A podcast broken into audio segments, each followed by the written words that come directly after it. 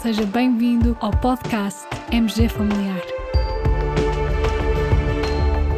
Um podcast sobre temas pertinentes que nos fazem refletir e frequentemente com implicações para a prática clínica. E damos as boas-vindas ao nosso anfitrião, professor Carlos Martins.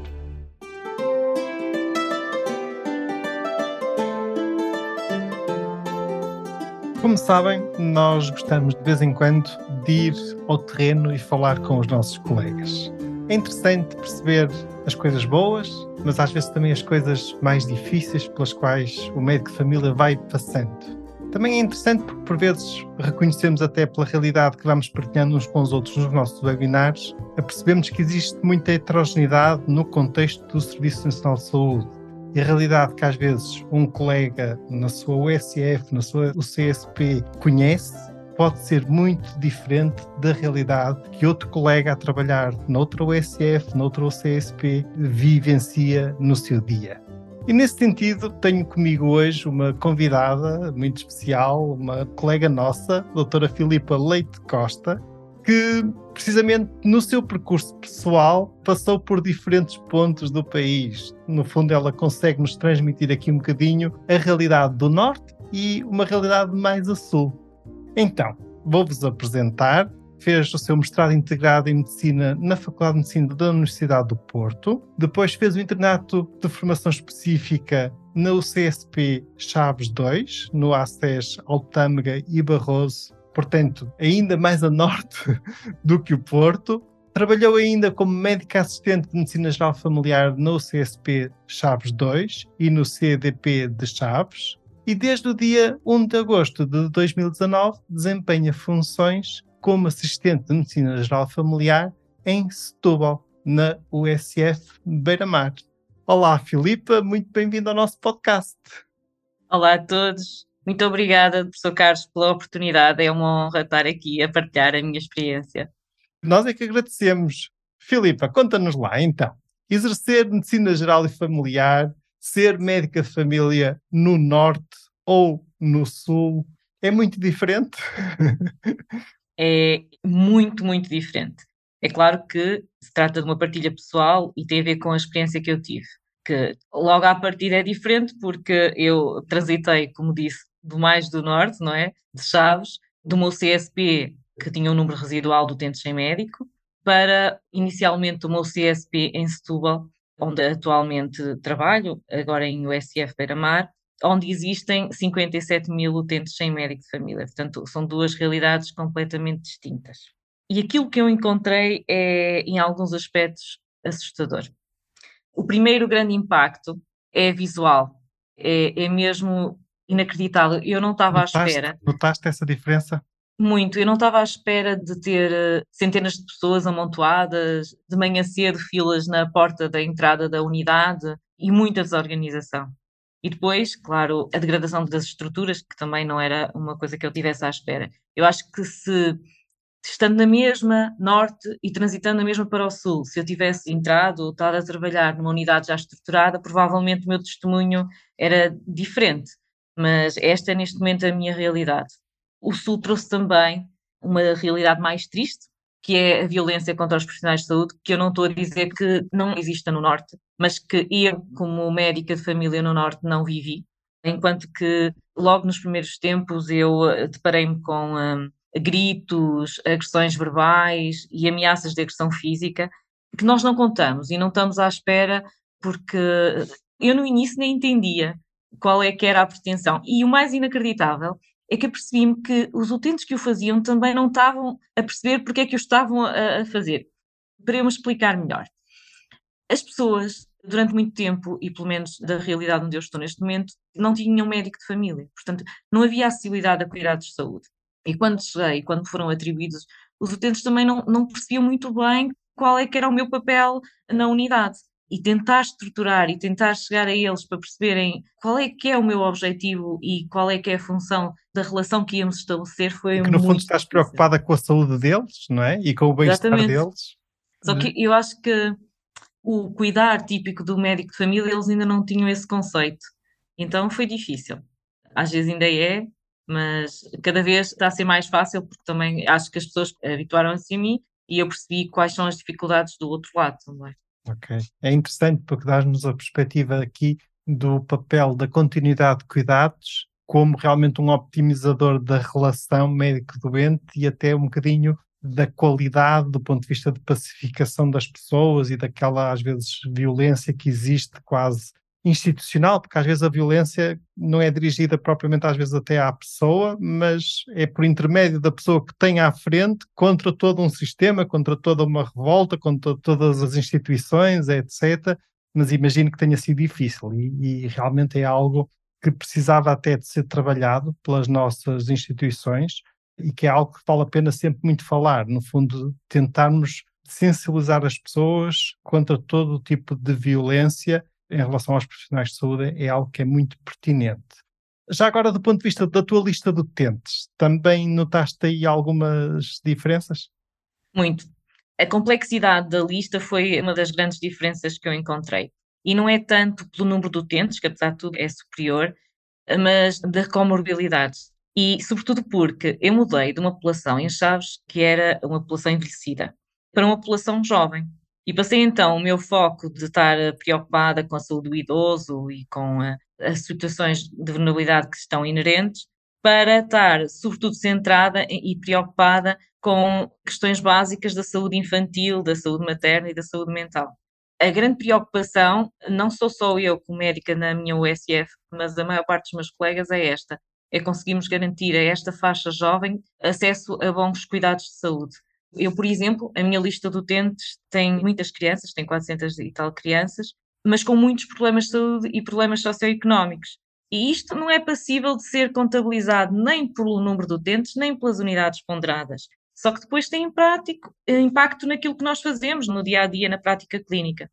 É um dos maiores desafios. É adequar o tempo e os timings que nos dão na consulta a uma complexidade completamente diferente da que eu tinha inicialmente. E em Chaves, nós podemos fazer todas as contas que nós temos já predefinidas para ter eh, o número de consultas para a saúde infantil, para a saúde materna, mas a complexidade de cada utente e especialmente em relação à, parte sociodemográfica não é possível ser contabilizada.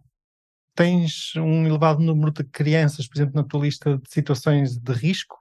Sim, na minha lista de utentes tenho Primeiro tenho várias crianças institucionalizadas. Tenho várias crianças que eu própria sinalizei para a CPCJ e para os núcleos de apoio de crianças e jovens em risco. E é, infelizmente, semanal a detecção de maus tratos e de abuso.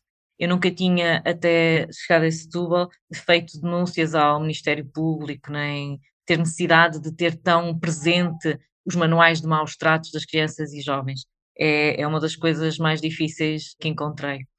E, e, depois não temos muita resposta, quer de pediatria, quer pedopsiquiatria, porque, tal como nós, também não têm recursos. Imagino é que seja complicado.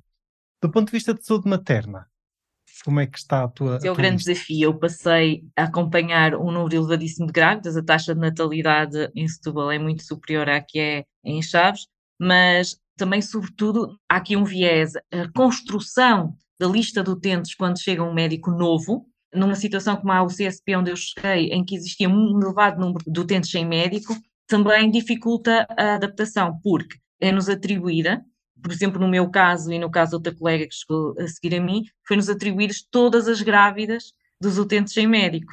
No meu caso foram 29, portanto 29 grávidas. É muito complicado. é complicado. E, e muitas delas de nacionalidade estrangeira, com uma barreira linguística e cultural muito importante, e às vezes também uma barreira de valores, que também nós não podemos tomar partido nem julgar, mas é complicado. E depois, muitas das grávidas, é interessante, vêm ao nosso país, chegaram recentemente, estão sozinhas na nossa lista de utentes e planeiam ter o bebê, não é? E depois uh, partem novamente e saem da nossa lista de utentes. Também é uma coisa que às vezes me deixa, porque depois não tenho os recém-nascidos. Também existe o oposto, que é recém-nascidos que vêm sem ter sido seguidos por mim, grávida, mas que entram na lista porque vêm para o pai. E depois acabamos por, uh, em termos de saúde materna, seguir muito mais do que eu seguia em Chaves, porque temos uh, gravidezes de médio e de alto risco a ser vigiadas por nós, por, mais uma vez, a ausência de recursos suficientes nos cuidados de saúde secundários.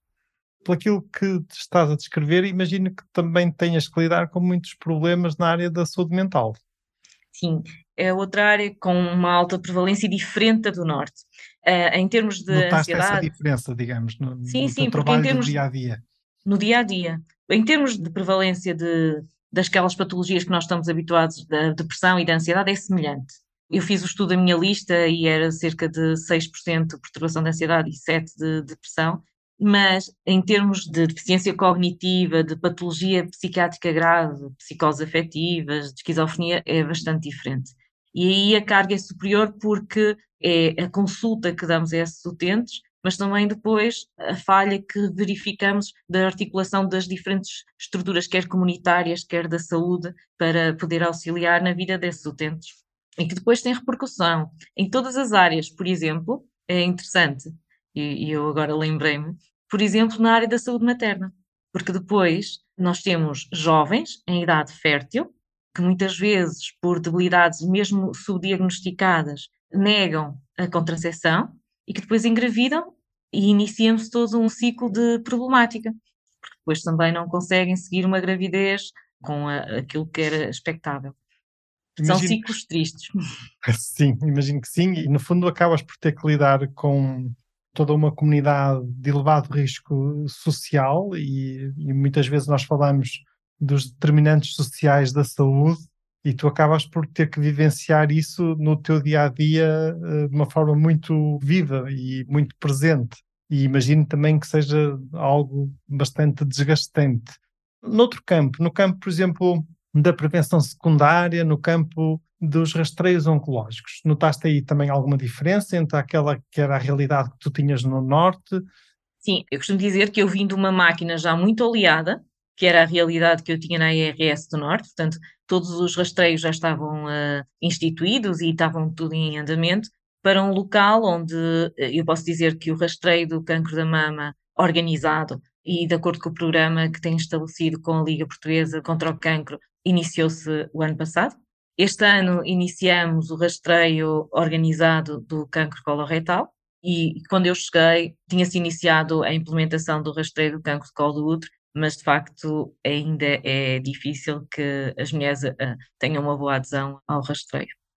Retinopatia diabética, como está esse rastreio? Pronto, é fácil de falar desse rastreio porque esse rastreio não existe, já existiu e prevê-se voltar a existir na área de Setúbal em 2023. Há cinco anos atrás existia, um protocolo que existia com a Associação Portuguesa de Defetura dos Doentes Diabéticos, mas depois deixou de existir e, portanto, durante os três anos que tenho estado cá, não existe rastreio de retinopatia diabética.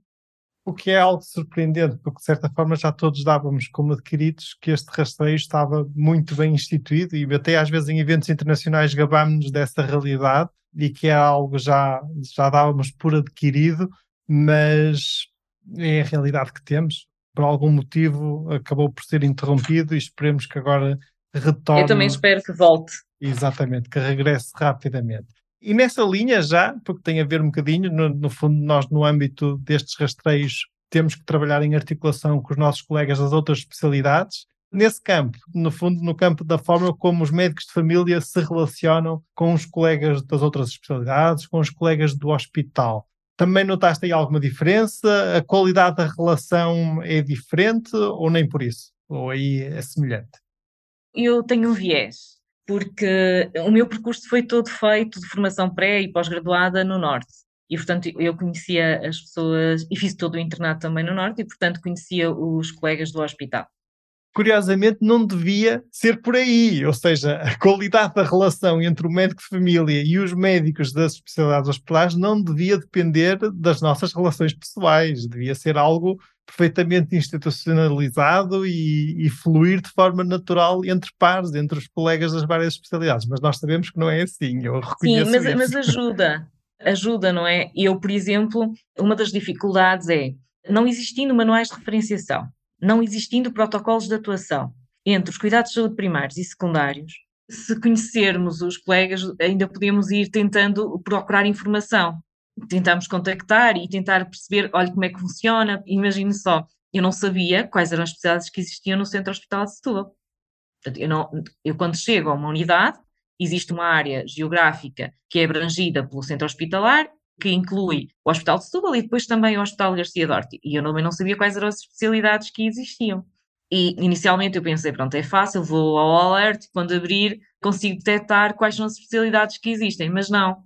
Imagine só, hematologia. Hematologia existe, mas para eu referenciar para hematologia, tenho que referenciar para a oncologia e explicar especificamente que é para a hematologia. Portanto, estas pequenas idiosincrasias que são diferentes de.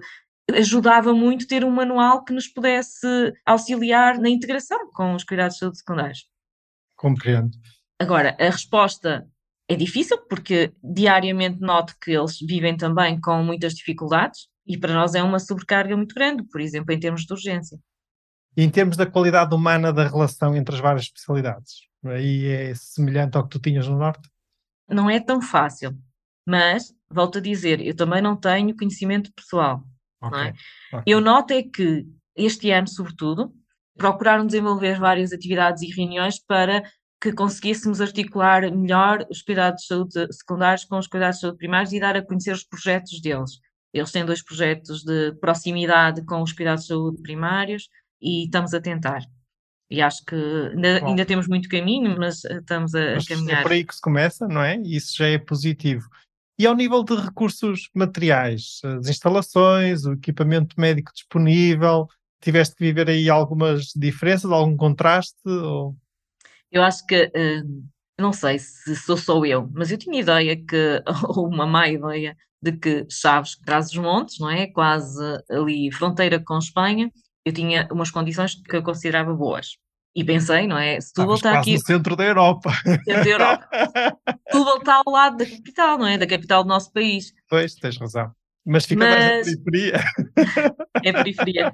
E, mas o que eu encontrei é umas instalações muito degradadas. E, e muitas vezes até que comprometem a, as condições de segurança. Eu, quando cheguei, integrei uma UCSP e depois, com um grupo de colegas, iniciamos o projeto da USF Beira-Mar e permanecemos nas mesmas instalações. Portanto, neste momento temos duas unidades a funcionar nas mesmas instalações, desde 2021. Mas não existe espaço físico para duas unidades.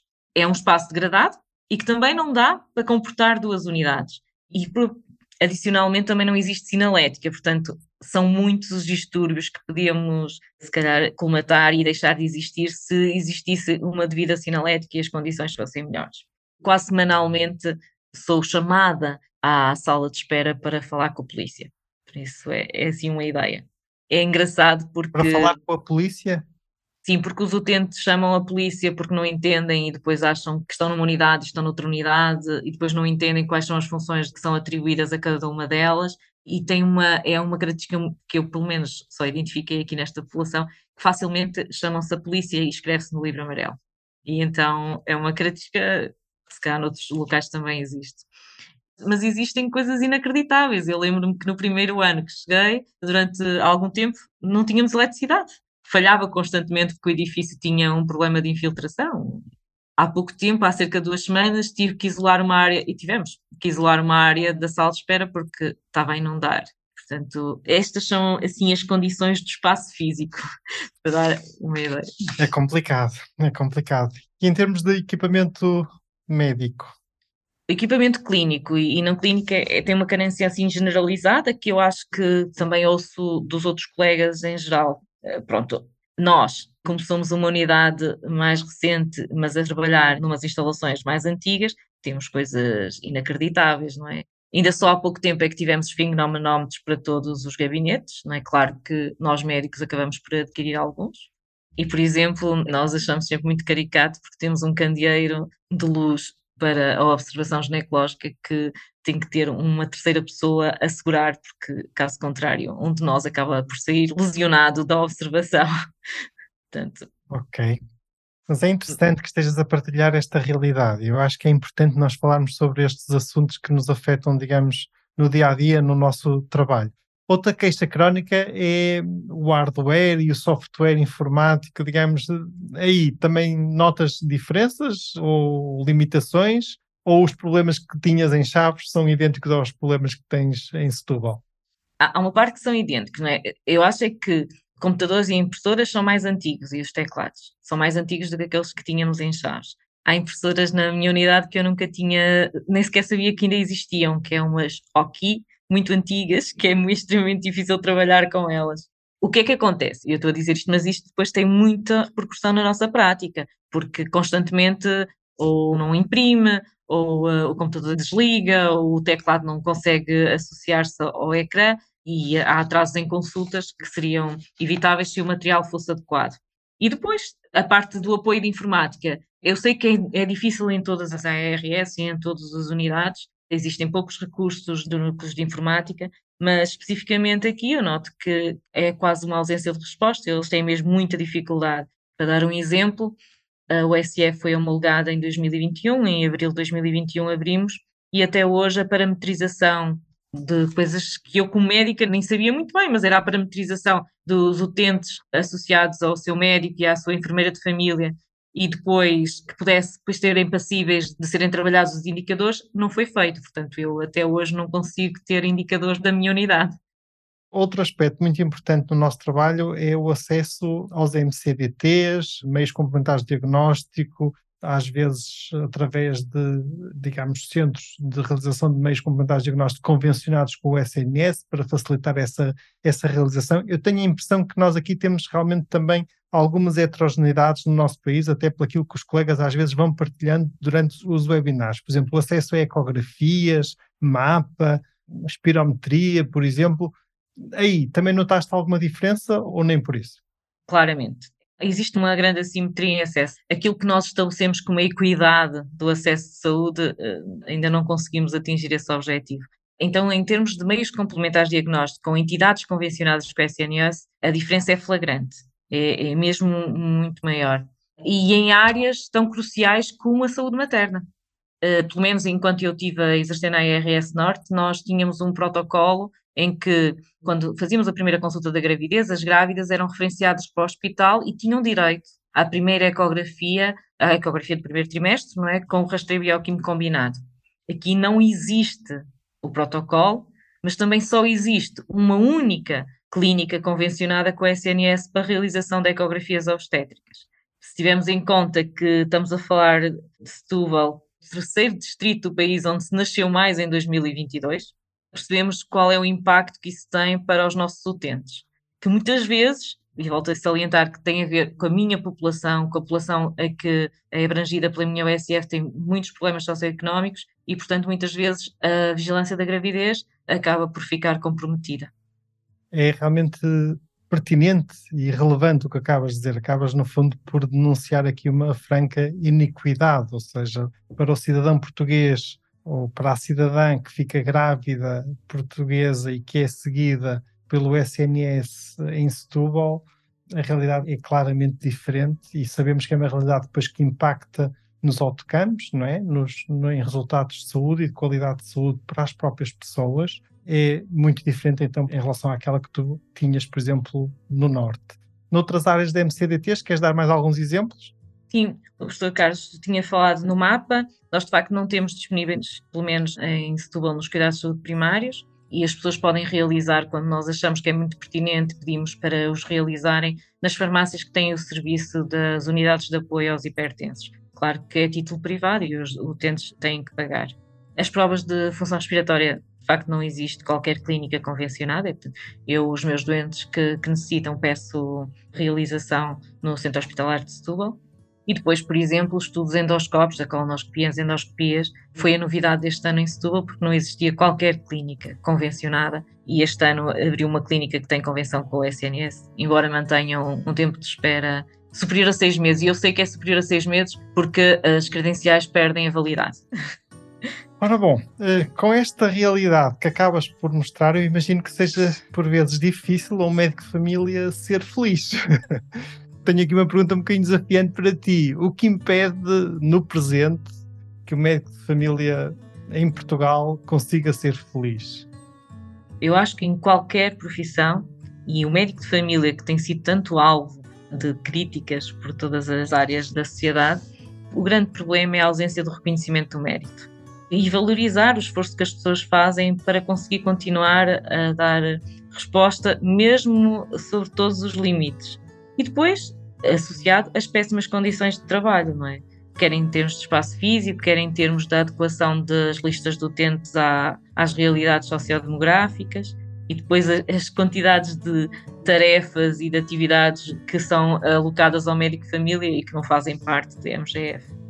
Eu confesso que estou, de certa forma, até emocionado ao ouvir-te e tenho uma enorme admiração por ti e pela coragem que mostras ao, ao fazer estas partilhas e realmente vejo que no teu dia a dia tu esforças-te imenso para dar o teu melhor em prol dos teus doentes mas compreendo perfeitamente quando dizes que aqui será muito importante haver alguma forma de gratificação e sentir que o teu trabalho, que o teu empenho, que o teu esforço é reconhecido pela sociedade, pela comunidade. E isto não estamos sequer a falar eh, no sentido do reconhecimento material. Às vezes aqui importa até mais o, o sentido humano, digamos, desse reconhecimento. Filipa, eu agradeço-te muito. Estamos na parte final deste nosso episódio. Há aqui mais alguma mensagem final que queiras deixar aos nossos colegas? Sim, quero. Eu sei que o que partilhei é difícil. Sei que é uma experiência muito diferente do Norte, exercer no Sul.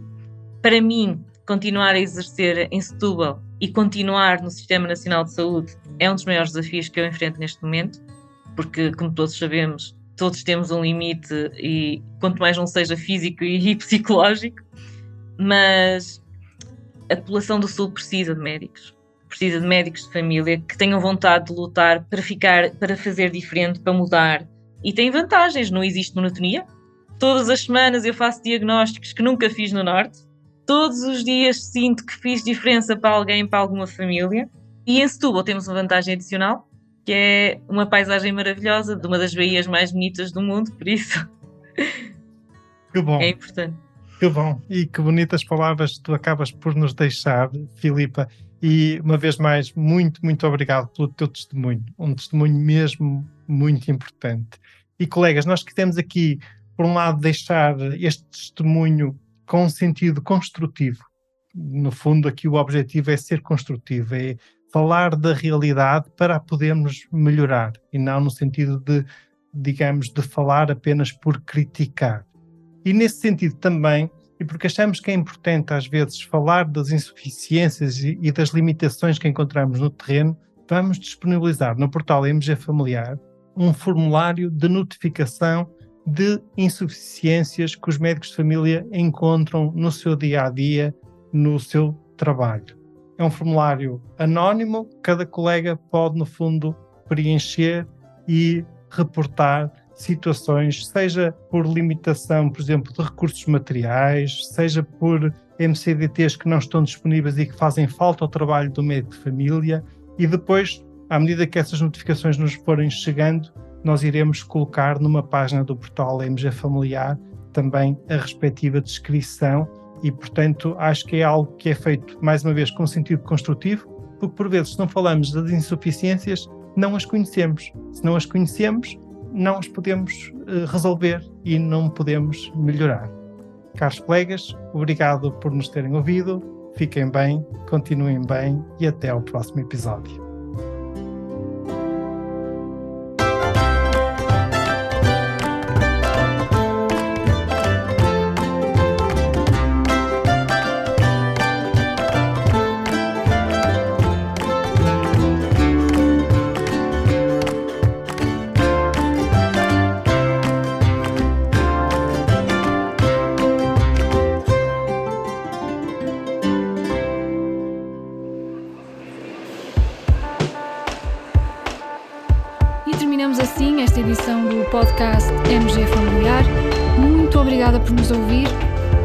Completar a sua leitura, muitos dos conteúdos abordados neste podcast estão disponíveis em www.mgfamiliar.net. Até ao próximo episódio.